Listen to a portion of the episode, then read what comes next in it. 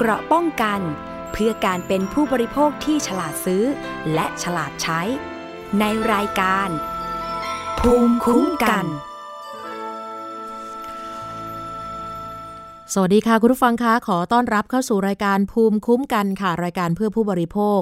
ท่านผู้ฟังสามารถติดตามรับฟังรายการนี้ แล้วก็ดาวน์โหลดรายการได้ที่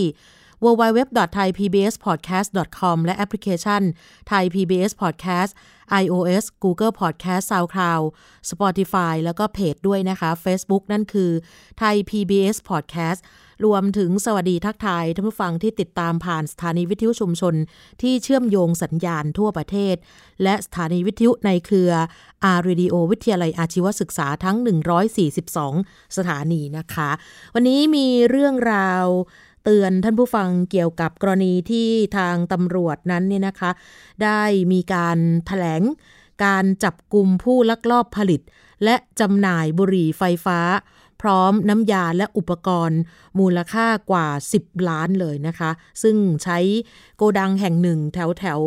ร่มเกล้าในเขตกรุงเทพมหานคร เป็นที่เก็บนะคะ ซึ่งเจ้าของนั้นเนี่ยเป็น พิตตี้นะคะ แล้วก็มีการจ้างนางแบบนับร้อยคน มาทำเป็นถือสินค้านะซึ่งถือว่าผิดกฎหมายอย่างชัดเจนนะคะ อันสืบเนื่องมาตั้งแต่ช่วงประมาณกลางเดือนธันวาคมที่ผ่านมานะคะ ที่ทางกองบัญชาการตำรวจสอบสวนกลาง ได้มีการแถลงข่าวนะคะ โดยท่านผู้บัญชาการพลตำรวจโทต่อศักดิ์สุขวิมลพร้อมกับนายตำรวจนะคะ ที่แถลงข่าวผลการจับกลุ่ม ผู้ต้องหาจำนวน 4 ราย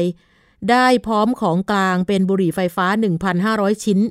น้ำยาเติมบุหรี่ไฟฟ้าแบบแกนลอน 5 ลิตรจำนวน 40 แกนลอน น้ำยาเติมบุหรี่ไฟฟ้าแบบขวด 5,000 ขวด และบุหรี่จำนวน 10,000 ชิ้นนะคะ เป็นบุหรี่แบบพอตเนี่ยนะคะ รวมถึงอุปกรณ์ที่เกี่ยวกับบุหรี่ไฟฟ้า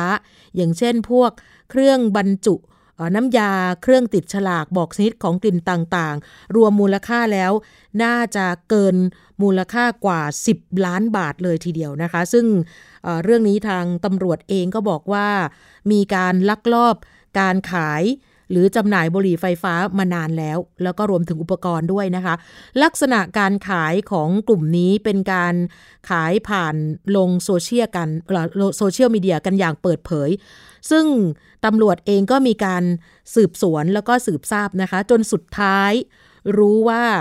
มีแหล่งต้นตอของผู้ขายอยู่ที่ไหนนะคะ แล้วก็พบว่ามีโกดังไม่มีเลขที่ อยู่ในซอยเคหะร่มเกล้า 27 แยก 4 แขวงราชพัฒนาเขตสะพานสูงกรุงเทพมหานคร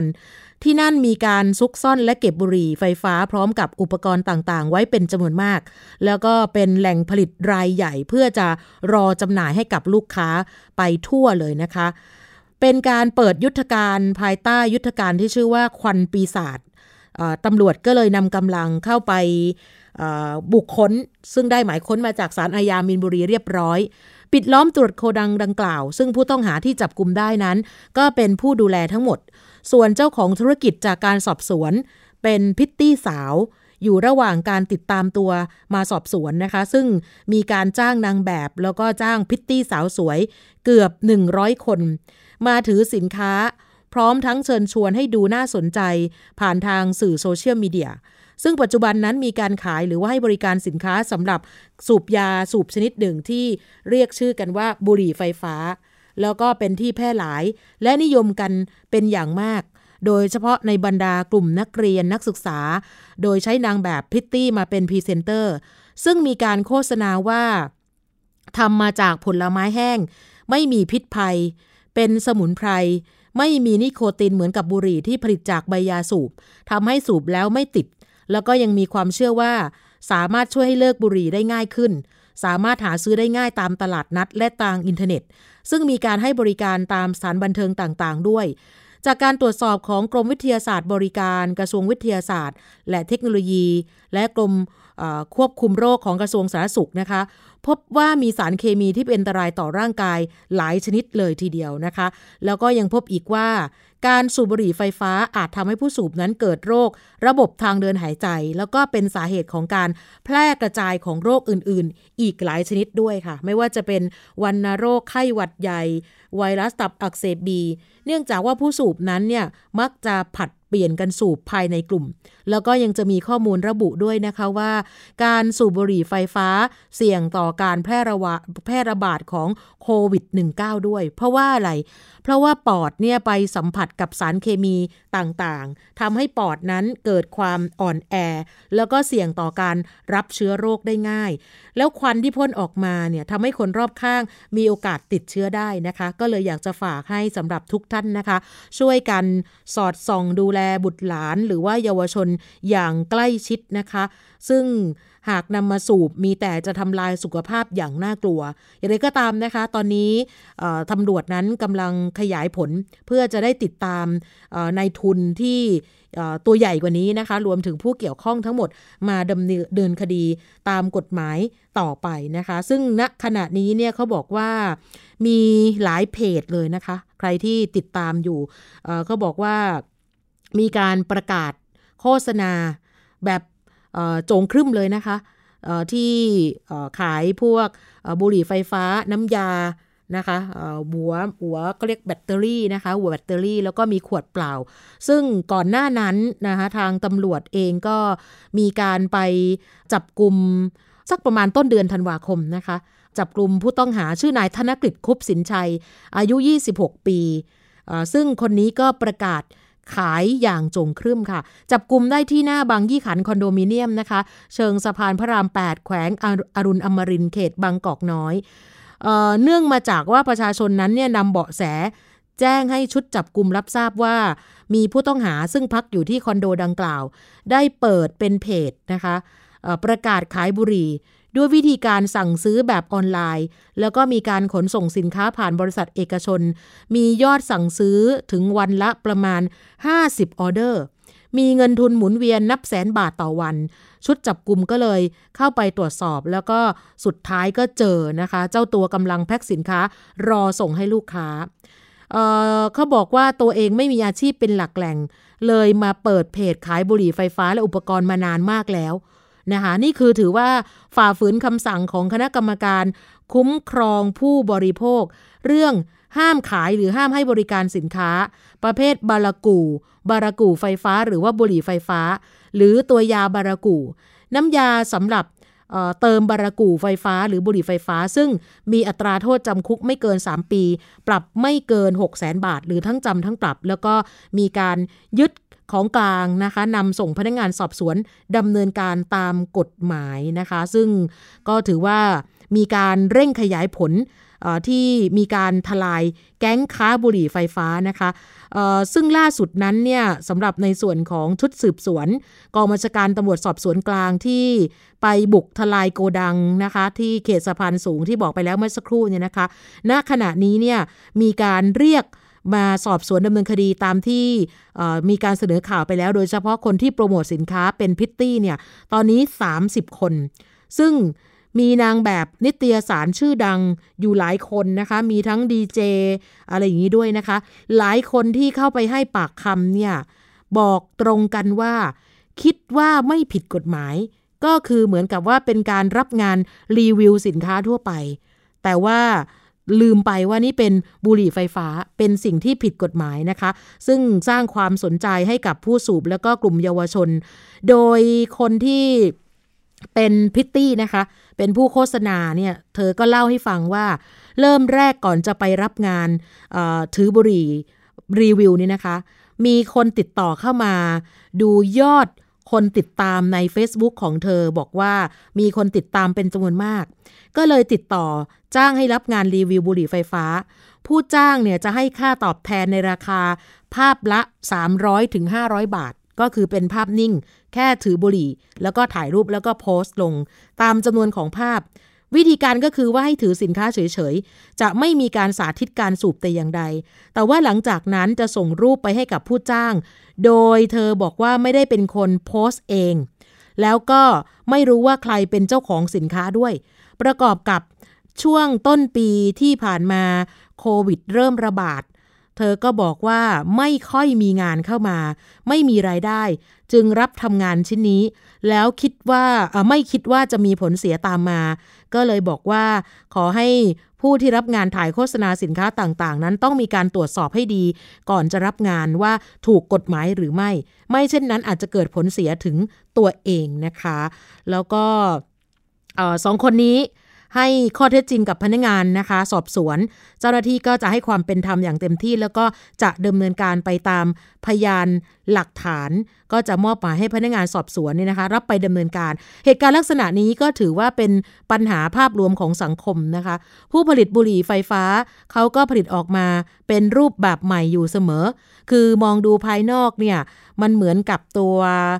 USB หรือว่าตัวทำไดฟ์นะคะ แทบแยกไม่ออกทีเดียว แล้วก็เวลาสูบก็จะไม่มีกลิ่นเลยตรงนี้ราคาน่าเป็นห่วงสำหรับน้องๆ เยาวชนที่เริ่มต้นสูบบุหรี่ไฟฟ้า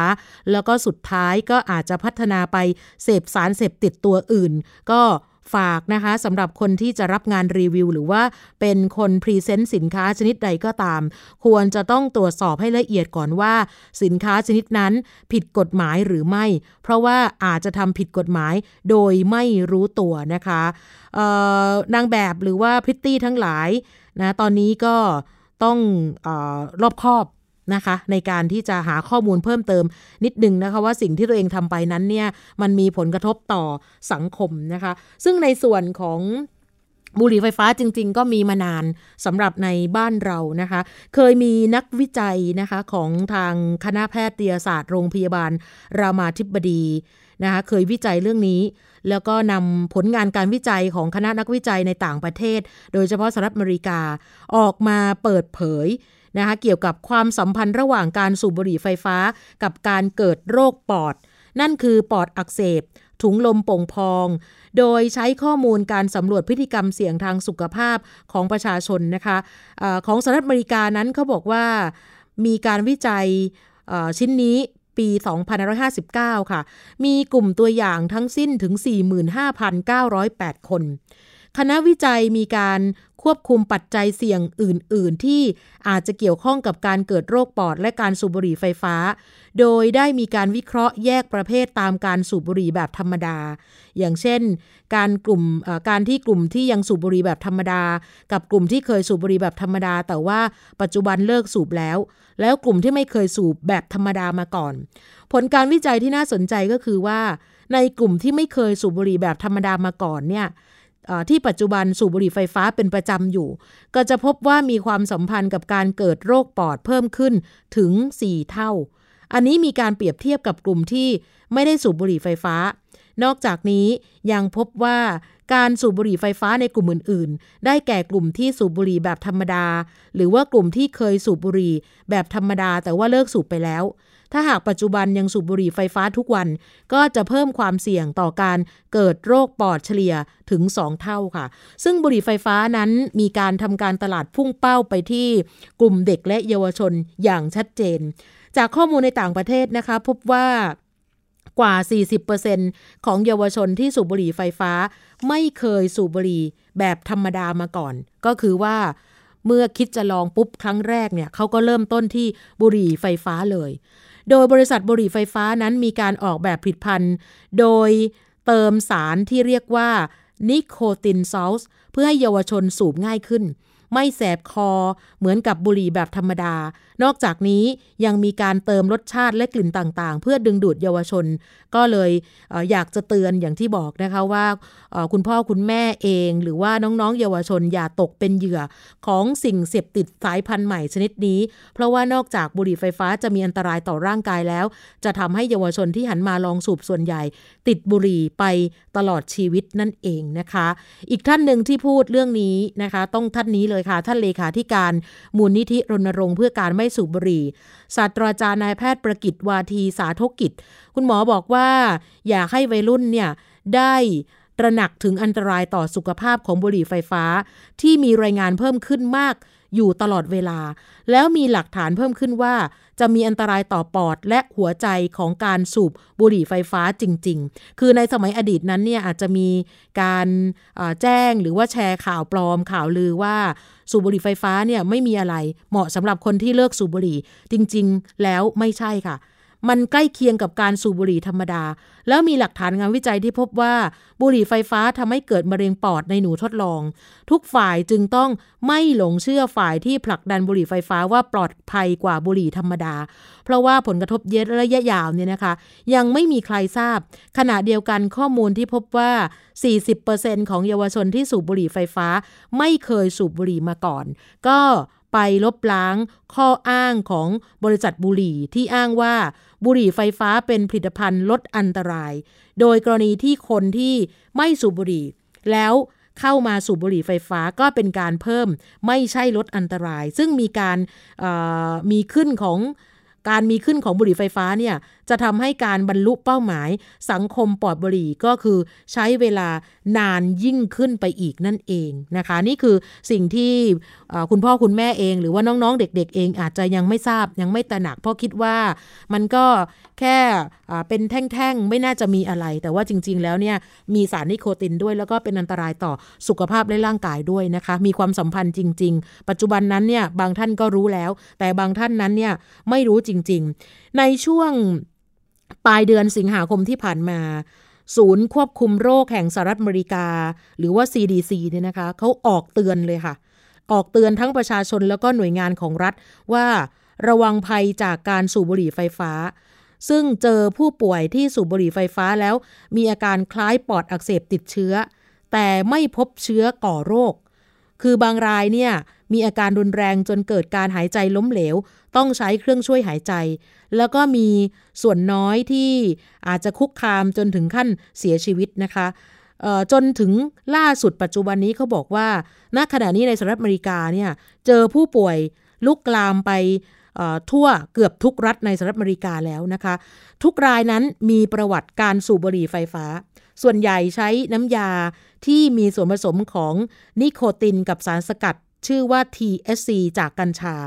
แล้วก็ส่วนน้อยใช้น้ำยานิโคตินอย่างเดียว ยังไม่สามารถสรุปได้ชัดเจนว่า ส่วนประกอบใดในบุหรี่ไฟฟ้าที่เป็นต้นเหตุ แต่ทว่าศูนย์ ควบคุมโรคแห่งสหรัฐอเมริกาเนี่ยเขาก็เตือนคนอเมริกันเองว่าขอให้ยุติการสูบบุหรี่ไฟฟ้าไปก่อน จนกว่าผลการสอบสวนจะชัดเจน โดยเฉพาะกลุ่มวัยรุ่น หรือกลุ่มผู้ใหญ่ที่ทำงานที่เพิ่งจะพ้นวัยรุ่นนะคะ เพราะว่าบางคนนั้นเนี่ยมีปัญหาเรื่องว่าไม่สามารถสูบบุหรี่ในที่ทำงานได้ เพราะว่าเขาจำกัด การสูบบุหรี่ก็อาจจะมีเป็นจุด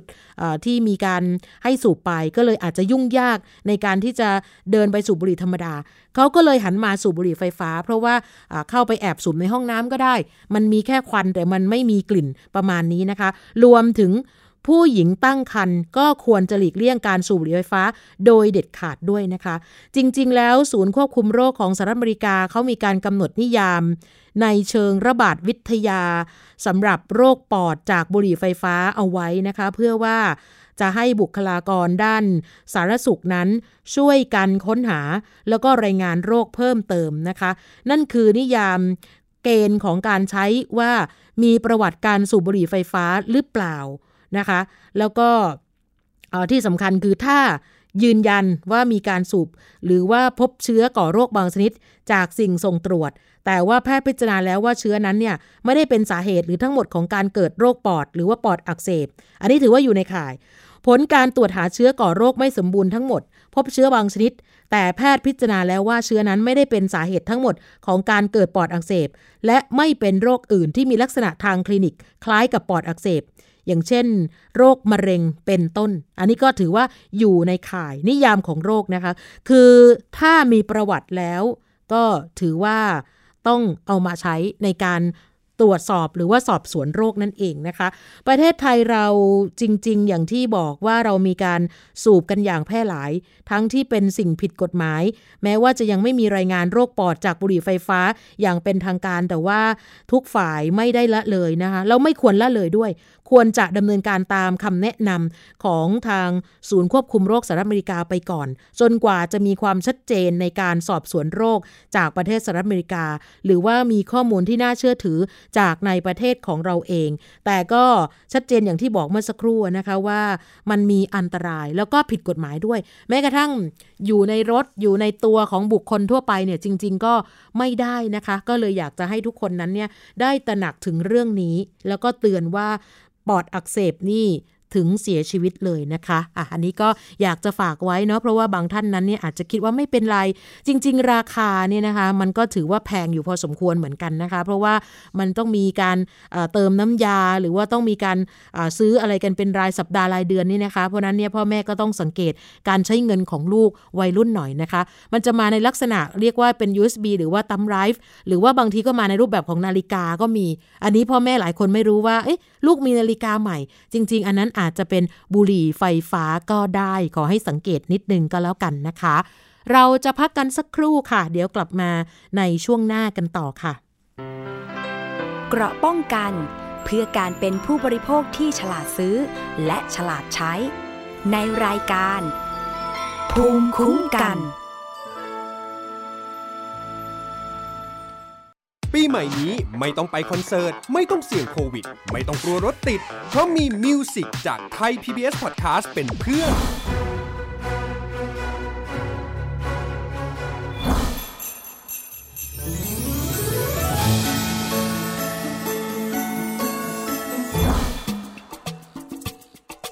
ทุกการเดินทางให้เพลงอยู่เป็นเพื่อนคุณกับ 11 Music Playlist เริ่ม 20 ธันวาคมนี้ เฉพาะที่ www.thaipbspodcast.com และแอปพลิเคชัน Thai PBS Podcast เท่านั้น รายการสัญญกรรมความสุข เป็นรายการที่จะทำให้เราเนี่ยมีชีวิตที่มีคุณค่าและมีความสุขมากขึ้น ผู้ฟังจะได้ทราบวิธีหรือว่าได้ฟังเรื่องเล่าที่จะทำให้เรามีความทุกข์น้อยลง มีความสุขมากขึ้น มีชีวิตที่มีคุณค่าแล้วก็มีพลัง ฟังเรื่องเล่าจากประสบการณ์จริง ที่จะช่วยให้เรามองมุมกลับ ปรับมุมคิดกับรายการศัลยกรรมความสุข สดทุกวันเสาร์ 15 นาฬิกา ทางไทย PBS Digital Radio เว็บไซต์ www.thaipbspodcast.com และแอปพลิเคชัน Thai PBS Podcast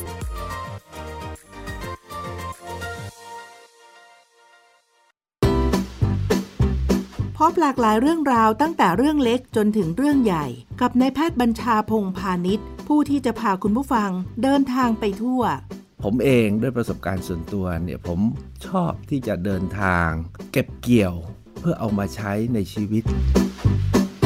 ท่องเที่ยวโลกภายนอก เพื่อเรียนรู้โลกด้านในของชีวิตขณะเดียวกันเที่ยวมันก็ต้องมัน สนุกไปด้วยผ่อนคลายไปด้วย แต่ได้อะไรกลับมาด้วย เที่ยวมีเรื่องกับหมอบัญชา ทุกวันเสาร์ 15นาฬิกา30นาทีถึง 16นาฬิกาและฟังอีกครั้งวันอาทิตย์ 18นาฬิกา30นาทีถึง 19นาฬิกาทางเว็บไซต์ thaipbspodcast.com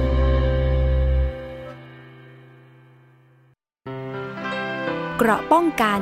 เพื่อการเป็นผู้บริโภคที่ฉลาดซื้อ และฉลาดใช้ ในรายการ ภูมิคุ้มกัน กลับมาอีกช่วงหนึ่งของรายการภูมิคุ้มกันรายการเพื่อผู้บริโภคนะคะ ในแต่ละวันแต่ละสัปดาห์แต่ละเดือนนี่นะคะท่านผู้ฟังคะก็จะมีคนที่ถูกหลอกเป็นเหยื่อ สารพัดเรื่องราวเลยนะคะ ซึ่งบางท่านก็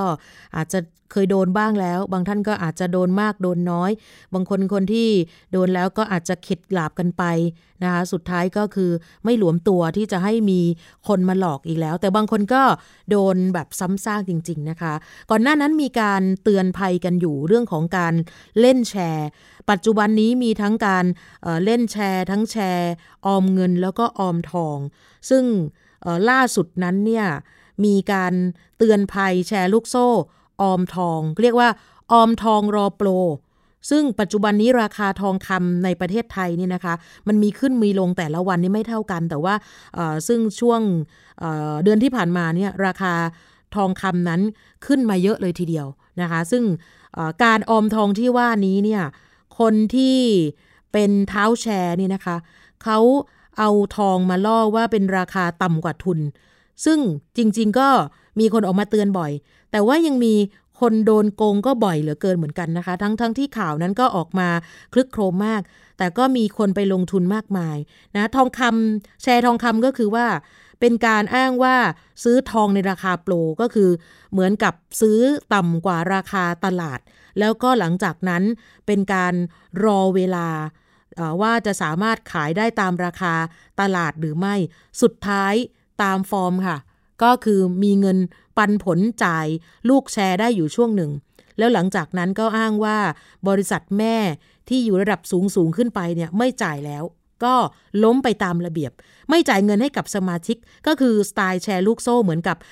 คดีแชร์ลูกโซ่ก่อนหน้านี้บรรดาแม่แม่ทั้งหลายเนี่ยนะคะ นั่นเป็นนกลโกงของการออมทองราคาโปรก็จะมีตั้งแต่ราคาทอง 1 บาท สมมติว่าจ่ายเงิน 9,999 บาท รออีกประมาณ 1 เดือน ก็จะมีทองตั้งแต่ 0.6 กรัมจนถึง 5 บาทกันเลยทีเดียว เป็นอะไรที่ล่อตาล่อใจมาก ๆ แล้วก็ ฮิตสุดๆก่อนหน้านี้ในหมู่ผู้หญิงคนท้อง นักศึกษา บางคนผันตัวเองมาทำเป็นระบบตัวแทน พอโดนโกงก็โดนเป็นระบบแล้วก็เป็นหนี้หัวโตกันไปตามๆเลยทีเดียวนะคะ คือแพทเทิร์นแบบนี้เนี่ยดูแล้วเหมือนเรียบง่ายค่ะ ตามสไตล์แชร์ลูกโซ่ทั่วไป แต่ว่าสิ่งที่ทุกคนบอกว่าย้อนกลับไปแล้วเฮ้ยหงุดหงิดมากก็คือว่าคนโกงขู่ทุกคน คือว่าถ้าประจานหรือว่าตุกติกจะฟ้องหมิ่นประมาทหรือว่าพรบคอม ใครแจ้งความก็จะไม่ได้เงิน ใครแจ้งความก็จะแจ้งกลับ เพราะว่าไม่ได้หลอกให้มาลงทุน คุณนั้นสมัครใจมาเอง รับได้ก็ทยอยคืน เดี๋ยวจะมีการทยอยให้ ผลก็คือ ไม่มีใครกล้าไปแจ้งความหรือว่าดำเนินคดี ก็คือได้แต่รอ นะรอเศษเงินจากคนโกงเหล่านี้ว่าจะทยอยหรือไม่ นี่แหละค่ะสิ่งที่ความจริงมักจะถูกเปิดเผยภายหลังเมื่อเวลาผ่านไปเนิ่นนาน สุดท้ายก็เจ็บปวด แล้วก็มีผู้เสียหายหลายคนก็เป็นลักษณะแบบนี้ ก่อนหน้านั้นจำได้นะคะที่เคยเป็นข่าวดังนะคะแชร์บ้านก็เรียกบ้านตุนตัง มีการรวมตัวกันนะะสำหรับสมาชิกวงแชร์บ้านนี้ ไปรวมตัวร้องตำรวจภูทรภาค 5 จนสุดท้ายตำรวจสามารถที่จะจับตัวสาววัย 29 ซึ่งเป็นเท้าแชร์ ไปหลอกลงทุนออมทองนะคะกับสมาชิกกลุ่มแชร์บ้านตุนตังนี่สูญเงินไปกว่า 100 ล้าน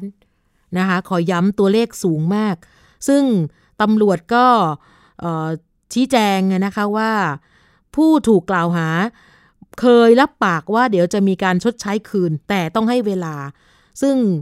ตอนนี้ก็ยังไม่ได้มีการคืนกันเต็มเม็ดเต็มหน่วยเลยนะคะ อาจจะมีบ้างค่ะ แต่ว่าไม่ได้คืนแบบร้อยเปอร์เซ็นต์นี่คือสิ่งที่เกิดขึ้นนะคะ แล้วก็ โกงเหยื่อไปเนี่ยเป็นร้อยล้าน แล้วก็เงินนั้นมีการยักย้ายถ่ายเทกันไป เป็นที่เรียบร้อย หลายคนก็หลงเชื่อแล้วก็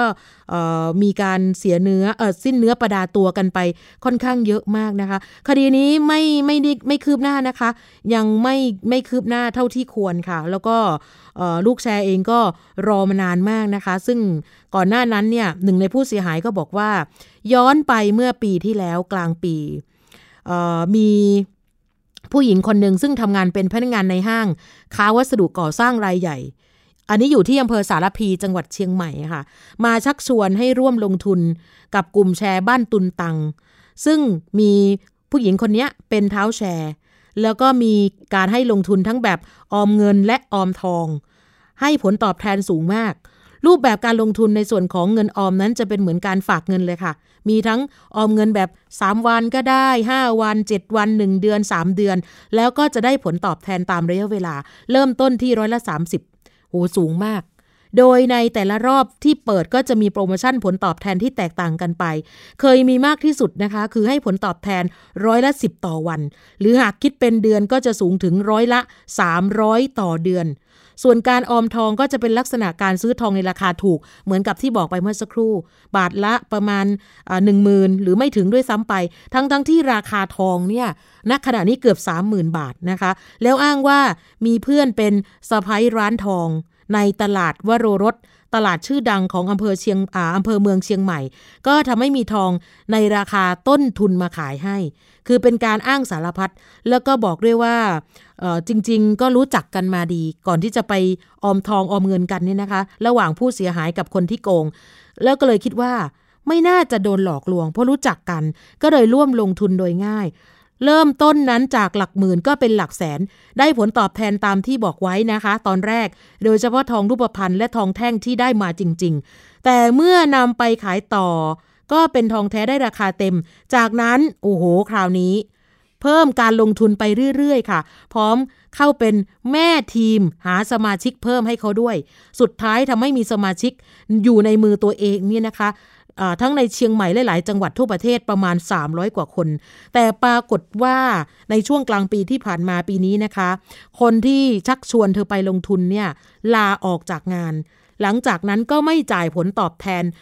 ทั้งเงินออมและมอบทองให้กับสมาชิกที่ลงทุนไป โดยอ้างว่า วงเงินเต็ม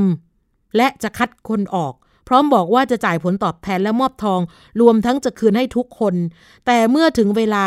วันนัดกลับบ่ายเบี่ยงไม่ยอมจ่ายแล้วอ้างสารพัดว่าประสบปัญหาเศรษฐกิจจากพิษโควิด จากนั้นไม่สามารถติดต่อได้อีกเลย นี่เป็นอุทาหรณ์ครั้งยิ่งใหญ่นะคะสำหรับคนที่มีเงินก็ เอาไปลงทุน มีที่ดินก็ไปจำนองมาเพื่อเอาเงินมาลงทุน แล้วพฤติการที่เกิดขึ้นแบบนี้เป็นลักษณะเหมือนกับเป็นการกู้เงินนั่นแหละค่ะ เป็นการช่อโกงประชาชนนะซึ่งตำรวจเองก็บางทีก็สามารถจับกลุ่มผู้ที่อยู่เบื้องหลังได้ หรือจับกลุ่มผู้ที่โกงได้ แต่ก็มาอ้างสารพัด นะคะว่าจะเอาเงินมาคืนให้กับผู้เสียหายทั้งหมดนะหลังจากนั้นก็หายไปอีกเลยนะคะ นี่คือเป็นสิ่งที่อยากให้ประชาชนนั้นเนี่ยได้รู้ว่ามันมีสัญญาณเตือนภัยนะคะ ก่อนที่คุณจะตกเป็นเหยื่อนะคะ ซึ่งก่อนหน้านี้เนี่ย หลายหน่วยงานที่มีหน้าที่เกี่ยวกับการดูแลคุ้มครองผู้บริโภคนะคะ ก็ได้รับเรื่องร้องเรียนเกี่ยวกับกลโกงการลงทุนลักษณะแบบนี้มาเยอะมาก หนึ่งในนั้นก็คือกรอตค่ะสำนักงงานคณะกรรมการกำกับหลักทรัพย์ และตลาดหลักทรัพย์นะคะ ได้รับการร้องเรียนว่าการโกงการลงทุนจะมาในรูปแบบของแชร์ลูกโซ่อย่างต่อเนื่อง แล้วก็เยอะมาก ส่วนใหญ่มักจะมีการการันตีผลตอบแทนสูง และจะจ่ายให้เวลาอันรวดเร็ว รวมถึงหลายกรณีที่แอบอ้างว่า เป็นการนำเงินไปลงทุนในหลักทรัพย์ หรือสินทรัพย์ดิจิทัล ที่ได้รับอนุญาตแล้ว เพื่อโน้มน้าวให้ดูน่าเชื่อถือ ขอให้มีจุดสังเกตสำคัญนะคะ การมุ่งหาสมาชิกใหม่เพื่อนำเงินมาจ่ายเป็นผลตอบแทนให้สมาชิกเก่า แล้วก็กลุ่มนี้ก็จะเน้นการเชิญชวน หรือบอกต่อเป็นวงกว้าง แต่เนื่องจากว่าเป็นแชร์ลูกโซ่ที่ไม่ได้มีการนำเงินไปลงทุนจริง พอถึงจุดที่หมุนเงินไม่ทันแล้ว ก็จะเริ่มเห็นการจ่ายผลตอบแทนล่าช้า และไม่จ่ายในที่สุด นอกจากนี้อีกรูปแบบหนึ่งเป็นการหลอกลวงที่มีให้เห็นอยู่บ่อยก็คือการชักชวนลงทุนในผิดพันธ์การลงทุนที่ ไม่ได้รับอนุญาต เนื่องจากหลายคนอาจจะยังไม่ทราบนะคะว่า การระดมทุนจากประชาชนทั่วไป ต้องได้รับอนุญาตจากกรตเท่านั้น เพื่อให้สามารถออกและเสนอขายผิดพันธ์ดังกล่าวได้ ไม่ว่าจะเป็นหน่วยลงทุนเป็นหุ้นหุ้นกู้ ใบสำคัญแสดงสิทธิ์ต่างๆนะคะ อันนี้ก็ต้องมีขณะเดียวกันบริษัทที่เป็นตัวกลางในการซื้อขาย หรือว่าคนที่ทำหน้าที่ แนะนำผิดพันธ์การลงทุนก็ต้องเป็นผู้ที่กรตอนุญาตหรือเห็นชอบด้วยเช่นกันนะคะ ท่านผู้ฟังขอให้เราไม่ระวังการถูกชักชวนให้ลงทุนแบบนี้ เพราะว่าอาจได้รับความเสียหายหรือว่าสูญเสียเงินลงทุน ทั้งจำนวนมาก แล้วก็ต้องตระหนักถึงความเสี่ยงที่เกี่ยวข้อง ถ้าใครประสงค์จะลงทุนจริง ๆ เนี่ย ขอให้ติดต่อคนที่ได้รับอนุญาตการประกอบธุรกิจอย่างถูกต้องดีกว่า จริง ๆ ง่าย ๆ เลยปัจจุบันนี้เราสามารถเช็คได้ผ่านแอปพลิเคชันนะคะ ชื่อว่า SEC Check นะคะ SEC Check First ค่ะ เป็นของกรตเลยนะคะ หรือว่าโทรสายด่วน 1207 นะคะ คอยที่จะช่วยเหลือกันนะคะ แล้วก็มีการเตือนกันว่าสิ่งเหล่านี้เนี่ยสร้างความเสียหายมหาศาลมานักต่อนักแล้วนะคะ ช่วงนี้เราจะไปช่วงคิดก่อนเชื่อกับอาจารย์ ดรแก้วกันนะคะ อาจารย์จะคุยกับคุณชนาทิพย์วันนี้ในตอนที่ชื่อว่า ไม่ใช่ว่าทุกคนต้องเป็นมะเร็งปอดเมื่อสูดควันบุหรี่ค่ะ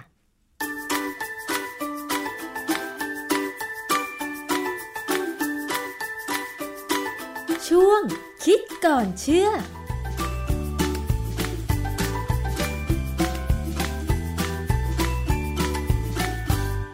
เข้าสู่ช่วงคิดก่อนเชื่อกับดรแก้วกังสดานนภัยนักพิษวิทยากับดิฉันชนาทิพไพรพงศ์นะคะ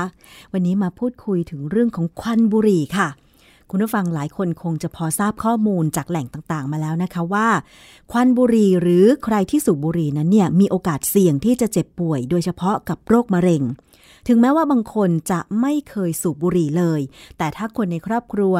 สูบบุหรี่แล้วก็ได้สูดควันบุหรี่บ่อย ก็มีโอกาสเสี่ยงที่จะป่วยเป็นมะเร็งเหมือนกัน แต่ทีนี้มันมีงานวิจัยอะไรใหม่ๆไหมที่ จะออกมาบอกเกี่ยวกับข้อมูลของควันบุหรี่ว่า ใคร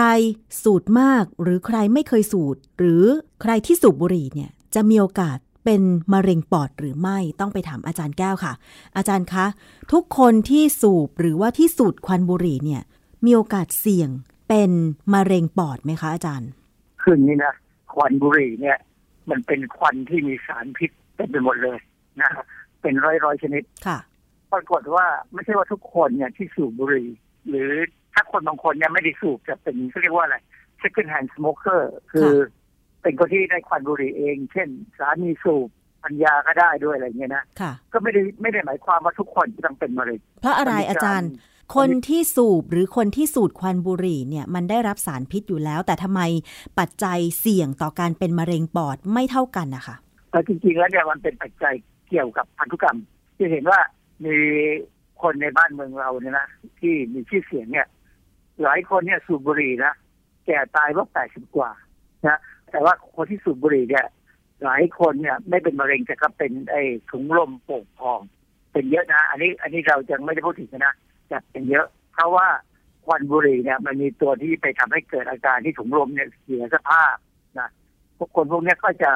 ทรมานทรกรรมอยู่เหมือนกันนะค่ะฮะแต่ว่าบางคนเนี่ยไม่เป็นถุงลมโป่งพอง แต่ว่าเป็นมะเร็งเลย แต่มันไม่เหมือนกันสำหรับคนแต่ละคนมันมีงานวิจัยนะฮะที่เขาบอกว่าบางคนทำไมถึงเป็นหรือไม่เป็นทั้งนี้เพราะว่าโดยความความรู้พื้นฐานทางชีวเคมีเนี่ย ในร่างกายเรามนุษย์เราเนี่ย เรามีระบบเอนไซม์ซึ่งจะเป็นตัวกระตุ้นสารพิษในควันบุหรี่ให้ออกฤทธิ์ค่ะคือสารพิษที่อยู่ในในโลกเราเนี่ยนะมันมีอยู่สองกลุ่มง่ายๆ กลุ่มหนึ่งเนี่ย เวลาเราได้เข้าไปในร่างกายเราแล้วเนี่ย มันจะออกฤทธิ์เลยนะเช่นพูดถึงไงดี เช่น พิษงูเนี่ยนะงูกัดเราเนี่ยไม่ต้องมีอะไรมาช่วยมันหรอกพิษงูเนี่ยมันทำให้เราตายได้ค่ะแต่สารก่อมะเร็งส่วนใหญ่เนี่ย มันเกิดมากับ สิ่งแวดล้อม มันอยู่กับความร้อนมันอยู่กับอะไรก็ตามที่ทำให้มันจะต้องเป็นสารที่ทนกับสิ่งแวดล้อมค่ะเพราะฉะนั้นเนี่ย เวลามันเข้าไปในร่างกายเราแล้วเนี่ย ส่วนใหญ่แล้วถ้าเราไม่กระตุ้นมัน มันก็จะไม่ออกฤทธิ์ตัวอย่างเช่น สมมติเราเรากินสารพิษเช่นอัลตราท็อกซินเข้าไปเนี่ยนะกินจะเป็นอาหารเนี่ย พอมันเข้าไปถึงลำไส้เล็กแล้วเนี่ย มันก็จะถูกดูดซึมไปที่ตับ ตับเนี่ยเป็นบริเวณของร่างกาย เป็นอวัยวะของร่างกายที่จะมีเอนไซม์ที่จะกระตุ้นสารพิษได้ สารพิษที่จริงๆยังไม่มีฤทธิ์เนี่ย จะออกฤทธิ์ทันทีถ้าตับกระตุ้น เอนไซม์กลุ่มนี่ยเราเรียกว่าไซโตโครม P450 แต่เอนไซม์กลุ่มนี้จริงๆ เราไม่ได้สร้างขึ้นมาเพื่อกระตุ้นสารพิษนะจริงๆ เราสร้างขึ้นมาเพื่อใช้งานในร่างกายเรา เกี่ยวกับระบบฮอร์โมน เกี่ยวกับระบบอะไรต่ออะไรหลายอย่างค่ะและเช่นแม้กระทั่งการสร้างคอลลาเจนเนี่ยเอนไซม์กลุ่มนี้ก็จะเข้าไปช่วยด้วยค่ะเอนไซม์กลุ่มนี้มีมากมาย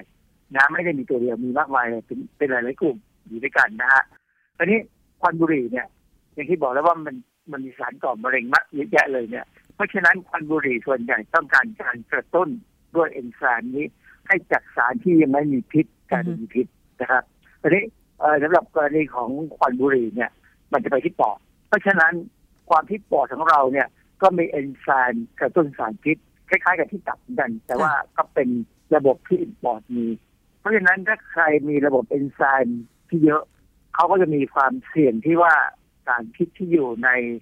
ควันบุหรี่เนี่ยจะถูกกระตุ้นออกมามากจนกระตุ้นให้เซลล์ปอดเนี่ยกลายเป็นเซลล์มะเร็ง อืม ค่ะ อาจารย์แล้วเราจะทราบได้ยังไงว่าใครมีเอนไซม์ที่จะไปกระตุ้น สารพิษให้มีสารพิษขึ้นมา จนกระทั่งเป็นโรคอย่างมะเร็งอย่างเงี้ยค่ะอาจารย์ ความจริงในปัจจุบันเนี่ยเราสามารถที่จะตรวจเลือดในบางคนได้นะฮะบางบางบางเอนไซม์บางชนิดเนี่ยเราสามารถตรวจเลือดได้เลยว่าเอ่อคนนี้มีเอนไซม์อย่างนี้จะเสี่ยงหรือไม่เสี่ยงต่อการเป็นมะเร็งนะฮะอืมแต่ว่าในกรณีของเอนไซม์ที่ปอดเนี่ย มันยังไม่มีใครตรวจเพราะว่าเราต้องเจาะปอดออกมาตรวจ ซึ่งอยู่ๆใครจะไปเจาะเอาปอด เอาเซลล์ปอดเรามาตรวจใช่ไหมฮะค่ะทีนี้ ประเด็นที่น่าสนใจคือว่า มันมีบทความมันเองที่เขาพูดถึงเรื่องว่าทำไมบางคนถึง เป็นมะเร็งหรือไม่เป็นมะเร็งเมื่อสูบควันบุรีมันมีบทความชื่อไซโตโครม P450 2A6 whole gene deletion polymorphism reduce risk of lung cancer คือตัวชื่อบทความเนี่ยเขาพูดถึงไซโตโครม P450 ไซโตโครม P450 ที่พูดถึงเนี่ยชื่อ 2A6 2A6 นี่เป็นชื่อเฉพาะเลยเป็นเป็นลำดับเป็นชั้นของไซโตโครม ซึ่งมันจะมีหลายสิบชั้นมากของเขานะที่จะเป็นตั้งแต่หนึ่ง A สอง A หนึ่ง B หนึ่ง G อะไรก็ตามที่แค่เลยนะค่ะแต่ตัวเนี้ยไอตัวสอง A6 เนี่ย มันจะอยู่ที่ปอดนะอยู่ที่ปอดค่ะแล้วจะเป็นตัวที่กระตุ้นให้สารก่อมะเร็งต่างๆ ที่อยู่ในควันบุหรี่เนี่ยออกฤทธิ์ค่ะเป็นสารก่อมะเร็งความจริงเนี่ย เอนไซม์ตัวเนี้ยก็มีหน้าที่กระตุ้นให้นิโคตินที่อยู่ในควันบุหรี่เนี่ย ออกฤทธิ์ทำให้เราติดบุหรี่ด้วยอืมเพราะฉะนั้นในงานวิจัยเขาเนี่ย คือมันเป็นงานวิจัยแบบที่เราเรียกว่าเมตา a นาลิซิสคือเป็นงานวิจัยที่เขาไปดูงานวิจัย ในเรื่องเนี้ยในเรื่องที่ทำเกี่ยวกับไซโตโครม P450 2A6 เนี่ยนะแล้วคนมีหรือไม่มีเนี่ย หรือมีมากหรือมีน้อยเนี่ย เป็นมะเร็งปอดในระดับไหน มีคนทำหลายๆการวิจัยเนี่ย คนที่ทำบทความที่ผมไปดูเนี่ยเขาเอางานวิจัยต่างๆ เนี่ย มานั่งเปรียบเทียบแล้วก็นั่งประเมินดูว่ามันมีแนวโน้มยังไงอืมเอ่อเขาดูบทความเป็นร้อยบทความเลยค่ะแต่ว่าแต่เขาคัดกรองได้มาเก้าบทความแปดบทความนั้นเป็นข้อมูลของชาวเอเชีย เช่นญี่ปุ่น เช่นจีนบังคลาเทศ มีแค่บทความเดียวที่เป็นของคนผิวขาวคอจิเชียน คืออิตาลีค่ะนะครับเขาพบว่า คนที่มีเอนไซม์ไซโตโครม P450 2A6 หายไปคือไม่มี คือเป็นคนที่กลายพันธุ์เอนไซม์ตัวนี้ไม่มี พวกนี้จะสามารถกระตุ้นให้สารพิษที่อยู่ในควันบุหรี่เนี่ย ออกฤทธิ์ต่ำมาก หรือไม่มีฤทธิ์เลย อืมค่ะ เพราะฉะนั้นคนกลุ่มนี้ก็จะสูบบุหรี่ยังไง ก็ไม่ไม่ติดควรจะเป็นมะเร็ง และไม่ติดด้วยอือฮึไม่ติดบุหรี่ด้วย แต่ไม่ได้หมายความว่าเขาจะไม่เป็นโรคไอถุงลมปุ่งพองนะคนละเรื่องนะค่ะ ก็คือว่าจากงานวิจัยที่เขาเปรียบเทียบเนี่ย ส่วนใหญ่พบว่าคนที่มีเอนไซม์ไซโตโครม P450 น้อยหรือไม่มีเนี่ย โอกาสเสี่ยงที่จะเป็นมะเร็งปอดจากการสูบบุหรี่เนี่ย มีน้อยหรือไม่มีเลยใช่ไหมคะอาจารย์ต้องระบุด้วยว่าเป็น P450 2A6 อ๋อค่ะนะถ้าไม่ 2A6 ที่คนละเรื่องอือฮึอย่างอะฟลาท็อกซินเนี่ย มันจะใช้ตัวอื่นไม่ใช่ 2A6 แต่ 2A6 เนี่ย จะเป็นตัวกระตุ้นสารก่อมะเร็งที่อยู่ในควันบุหรี่ค่ะนะฮะแต่ความจริงจริงๆเนี่ยมันมันไปเกี่ยวกับการกระตุ้นนิโคตินให้ออกฤทธิ์ทำให้ค่ะเราติดบุหรี่ด้วย อาจารย์แล้วมีข้อสงสัยว่า จากงานวิจัยที่เขาอ่านดูหลาย ๆ บทความเนี่ยนะคะ ปัจจัยอะไรที่ทำให้เอนไซม์ไซโตโครม P450-2A6 มันหายไปหรือไม่มีในบางคน เพราะว่าทุกคนเนี่ยมันต้องมีเอนไซม์ครบทุกตัวใช่ไหมอาจารย์ แต่ทำไม คนที่ไม่มีเนี่ย มันหายไปได้ยังไงอาจารย์ จริงๆ เนี่ยทุกคนมียีนสร้างเอนไซม์เหมือนกันทุกตัว มียีน แต่ยีนของบางคนกลายพันธุ์หรือผิดปกติค่ะ การสร้างเอนไซม์หรือการสร้างโปรตีนที่เป็นเอนไซม์ก็อาจจะมีน้อยมาก หรือไม่มีเลย หรือบางคนอาจจะมีมากมากๆก็ได้ แล้วแต่คนนะแต่ในกรณีของนักวิจัยที่เนี้ยเขาสนใจศึกษาคนที่ ไอเอนไซม์ไซโตโครม P450 2A6 มันหายไป ค่ะ ซึ่งความจริงเนี่ยถามว่ามันหายไปจริงๆไหม มันไม่ได้หายหรอกเพียงแต่ว่ามันไม่แสดงตัว อ๋อ เพราะฉะนั้นเขาก็เลยกลายเป็นคนที่สูบบุหรี่ยังไงเขาก็คงไม่เขาก็ไม่ค่อยเป็นมะเร็งอะโอกาสเป็นเขาน้อยอือฮึมันมันคล้ายๆคนบางคนที่มีไอ้เม็ดเลือดขาวที่เราเรียกว่า CD4 ผิดปกติเนี่ย คนพวกนี้ยังไงยังไงก็ไม่เป็นเอดส์คือมันไม่ใช่ว่าเป็นโชคดีของเขาก็ไม่น่าจะใช่อะเพราะว่า การที่เขาขาดเอนไซม์ตัวนี้ไปเนี่ย มันอาจจะมีผลต่อระบบอย่างอื่นของร่างกายก็ได้ เพราะว่าอย่างที่บอกแล้วไงว่าไซโตโครม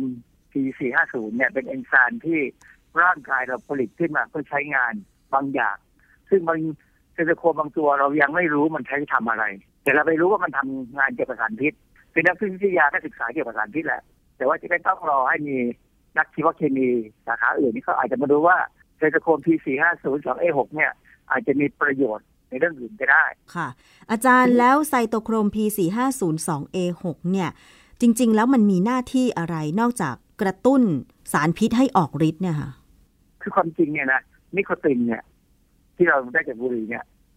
มันเป็นสารที่มีลักษณะเหมือนกับสารบางอย่างที่อยู่ในร่างกายเรา อยู่ในธรรมชาติ ที่จะกระตุ้นให้ร่างกายเราให้เราเนี่ยรู้สึกสดชื่นอืมเพราะฉะนั้นเอนไซม์ตัวเนี้ย เนื่องจากหน้าที่ของมันที่เรารู้เนี่ยคือมันกระตุ้นนิโคตินได้ ให้ออกฤทธิ์ทำให้เรารู้สึก ให้หลายคนเนี่ยรู้สึกสดชื่นนะนะตัวที่สูบเนี่ยนะจริงๆแล้วเนี่ยมันก็มีสารตัวอื่นด้วยเหมือนกันที่เอนไซม์ตัวเนี้ยเข้าไปช่วยด้วยจริงๆแต่ว่าผมยังหาข้อมูลไม่เจออืมยังไม่ค่อยมีใครศึกษาเรื่องนี้เท่าไหร่ค่ะนะฮะเราก็ยังไม่รู้เหมือนกันว่า การที่เขาขาดเอนไซม์ไปแล้วเนี่ย เรามีปัญหาอะไรไหมอืมแต่ทีนี้ประเด็นหนึ่งที่น่าสนใจคือ ถ้าสมมติมีการตรวจเอนไซม์นี้ในคนทั่วไปในอนาคตเนี่ยนะ เราจะรู้เลยว่าคนคนไหนมีความเสี่ยงต่อการเป็นมะเร็งปอด หรือไม่เสี่ยงต่อการเป็นมะเร็งปอด เพราะว่าควันบุหรี่เนี่ยมันมีทั่วไป ยกขณะนี้เราก็พยายามจำกัดการสูบบุหรี่นะใช่แต่เราก็ได้กลิ่นมันอยู่ตลอดเวลาใช่ไหมบางทีเราไปที่ไหน ซึ่งเราก็ไม่คิดว่าจะเจอก็เจอเพราะเพราะว่าในบางแห่งเนี่ยไม่มีใครกล้าไปบอกให้คนที่กำลังสูบบุหรี่อาหยุดเพิ่งสูบหรืออยากให้เลิกสูบค่ะ เพราะมันอาจจะมีการทำร้ายกันขึ้นมา แล้ว ควันบุหรี่ควันทูบควันอะไรก็ตามเนี่ยมันมีเยอะมากควันรถเมล์อะไรเงี้ย ซึ่งควันเหล่าเนี้มีสารก่อมะเร็ง แล้วก็จะมีเอนไซม์เซโคม P450 จำเพาะชนิดเลย ที่จะกระตุ้นตัวนั้นตัวนี้ให้ออกฤทธิ์ค่ะก่อให้เกิดมะเร็งปอดอืมดังนั้นถ้าอนาคตเนี่ยเราสามารถตรวจได้เนี่ยเราจะเห็นว่าคนไหนมีความเสี่ยงหรือไม่เสี่ยงอะไร มันอาจจะเป็นประโยชน์ก็ได้ในการที่จะวางแผนกำลังคนในการให้ทำงานโน้นนั้นทำงานนี้หรือไปทำงานที่ เสี่ยงหรือไม่เสี่ยงต่อการเป็นมะเร็งก็ได้ หลายประเทศในประเทศที่เขาพัฒนาอะไรเนี่ยเขาเริ่มตรวจเรื่องเอนไซม์เซโคม P450 แล้ว เช่น เอนไซม์ในตับเนี่ยบางตัวเนี่ยนะครับในกลุ่มเนี่ยเราจะรู้เลยว่าคนคนนี้ไม่เหมาะที่จะทำงาน ที่จะต้องทำงานยาวๆอะเพราะเพราะว่าความเสี่ยงกับการที่เขาจะเป็นมะเร็งตายเนี่ยสูงค่ะ บางประเทศเขาจะเริ่มมองเหมือนกันแต่เพียงแต่ว่าถ้าไปมันก็ไม่ค่อยยุติธรรมกับคนคนนั้น เนื่องจากว่าบางครั้งเนี่ย ข้อมูลพวกนี้ถ้าหลุดไปถึงคนที่รับทำประกันชีวิตนะนะค่ะเขาก็ขึ้นเบี้ยประกัน เพราะว่าถือว่าเป็นคนที่มีความเสี่ยงสูงในการที่จะเจ็บป่วยเป็นโรคนั้นๆ ใช่ไหมคะอาจารย์อ่าเพราะงั้นกรมธรรม์ก็จะต้องเขียนใหม่ว่าไม่รับประกันเรื่องนี้เรื่องนั้นอะไรอย่างนี้ มันก็อาจจะทำได้ แต่จริง ๆ เนี่ย การตรวจหาเอนไซม์เหล่านี้เนี่ย ที่เกี่ยวกับสุขภาพมนุษย์เนี่ยนะเป็นเรื่องสำคัญ ซึ่งถ้าอนาคตเราทำได้เนี่ยจะทำได้ง่าย ๆ หน่อยนะเราก็สามารถที่จะวางแผนว่า เออ คนคนนี้เขาต้องกินอาหารแบบนี้ต้องอยู่ในสภาพแบบนี้เพื่อจะไม่เสี่ยงต่อการเป็นโรคค่ะ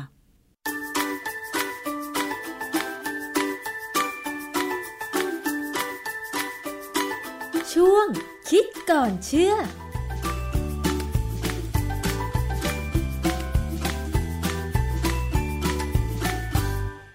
คิดก่อนเชื่อกับอาจารย์ ดรแก้วกังสดานอัมไผ่นะคะ ก็ ฟังกันไปเรียบร้อยแล้วนะคะ ทั้งเรื่องของบุหรี่ทั้งเรื่องของอาหารที่อาจารย์สรุปปิดท้ายเมื่อสักครู่นะคะ หลายท่านก็อาจจะลืมตัวไปนิดนึงบางทีนะคะ เรื่องการกินเนี่ย ปัจจุบันนี้มีอาหารหลายประเภทนะคะ กลายเป็นที่ชื่นชอบของใครหลาย ๆ คนนะคะ แล้วก็มีร้านอาหารประเภทเนี้ยเปิดอยู่เต็มไปหมดเลยนะคะ โดยเฉพาะในเมืองใหญ่ต่างๆนะคะ ทั่วทุกจังหวัดของประเทศไทย แล้วก็เป็นอาหารประเภทเขาเรียกว่ายอดนิยม ที่ใช้น้ำซุปจากการเคี่ยวเป็นการปรุงมาพร้อมกับเนื้อสัตว์ต่างๆ แล้วก็ผักสด ตบท้ายด้วยน้ำจิ้มสุดเด็ดของแต่ละเจ้า นั่นคือชาบูหม้อไฟ ขอเตือนส่งท้ายสำหรับรายการมานิดนึงนะคะ เพราะว่าอาจจะเป็นเรื่องที่หลายคนบอก อุ้ยพอฟังเนื้อหาของรายการแล้วอาจจะบอกว่า อุ้ย ดูแล้วทำร้ายจังเลย เพราะว่าอยากจะไปกินอยู่พอดี ตอนมื้อเย็นเลยพวกนี้นะคะ ท่านผู้ฟังคะต้องยอมรับค่ะว่าอาหารประเภทนี้อุดมไปด้วยไขมัน แล้วก็โซเดียมค่อนข้างสูง โดยไขมันที่มากมายนั้นเนี่ยมันอาจจะนำไปสู่โรคภัยของร่างกายแบบเรื้อรังได้ อย่างเช่น โรคหัวใจ แล้วก็การกินอาหารที่มีโซเดียมในปริมาณมากเกินไป ก็จะเพิ่มความเสี่ยงเกี่ยวกับความดันโลหิตสูง แล้วก็เป็นอันตรายต่อไตด้วยนะคะ นั่นคือน้ำซุป จากอาหารประเภทหม้อไฟหรือชาบู มันมีโซเดียมเกินกว่าค่าเฉลี่ยรายวันที่เหมาะกับเรา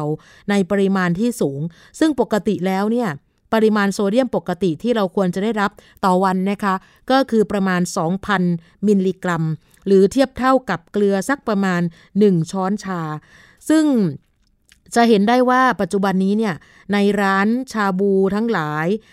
ร้านหม้อไฟทั้งหลายเนี่ย น้ำซุปเขาจะมีให้เลือกหลายแบบออย่างเช่น เป็นน้ำซุปแบบเผ็ด อันนี้ก็จะให้โซเดียมส่วนเกินต่ำที่สุด แต่ก็เต็มไปด้วยไขมันไม่ว่าจะจากน้ำกะทิ หรือแม้แต่ไขมันจากหมูหรือว่าเนื้อสัตว์อื่น แต่ไม่ต้องกังวล เพียงแต่ว่าเรารู้จักกินให้พอดี แล้วก็ให้มีประโยชน์จริง ๆ จริง ๆ แล้ว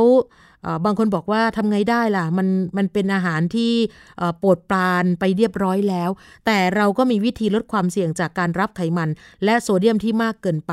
วิธีการเลือกนะคะ เวลาพนักงานมาถามเนี่ยว่าเราจะเลือกน้ำซุปแบบไหนดีคะบางทีให้เลือกนะคะ มีประมาณ 2-3 ประเภทเนี่ยขอให้ทุกท่านเลือกรับน้ำซุปแบบอ่อน นะคะนี้เหมาะที่สุดเลยนะ ทุกวัยด้วยโดยเฉพาะผู้สูงวัยแล้ว อีกทั้งอาหารก็ขอให้เลือกอาหารประเภทแคลอรี่ต่ำอะไรบ้าง เต้าหู้ นะคะผักอะไรพวกนี้นะคะ หรือถ้าเป็นเนื้อสัตว์ก็ให้เลือกหยิบเนื้อสัตว์ในส่วนที่มีไขมันน้อย อย่างเช่นไก่หรือปลา แล้วก็ให้ลดปริมาณอาหารเครื่องเคียงที่มาจากการทอดแล้วก็การแปรรูปอย่างไส้กรอกต่างๆ ก็น่าจะปลอดภัยแล้วนะคะ กินได้แต่ก็ไม่ควรที่จะกินบ่อยจนเกินไปนะคะ ซึ่งบางคนถ้ากินบ่อยจนเกินไปก็อาจจะเป็นอันตรายต่อร่างกายนะคะ ใครที่ชอบกินบ่อยๆ ก็ขอให้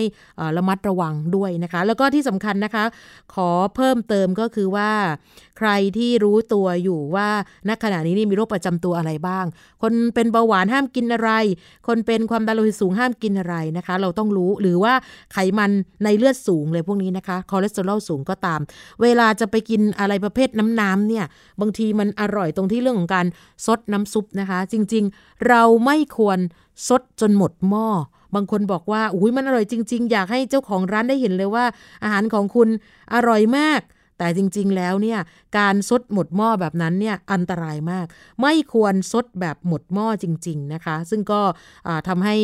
บางท่านนั้นเนี่ย เสียดายแอบเสียดายว่าอุ้ยถ้าไม่หมดหม้อแล้วเดี๋ยวดูเหมือนจะไม่อร่อยจริง ๆ ไม่จำเป็นนะคะ กินเฉพาะ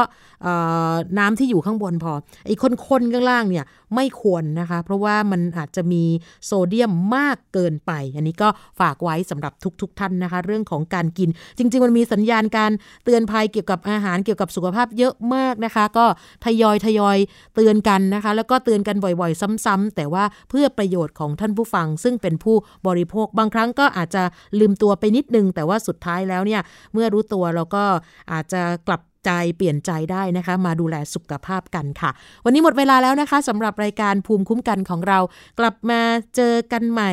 ในวันถัดไป สวัสดีค่ะ ติดตามรายการได้ที่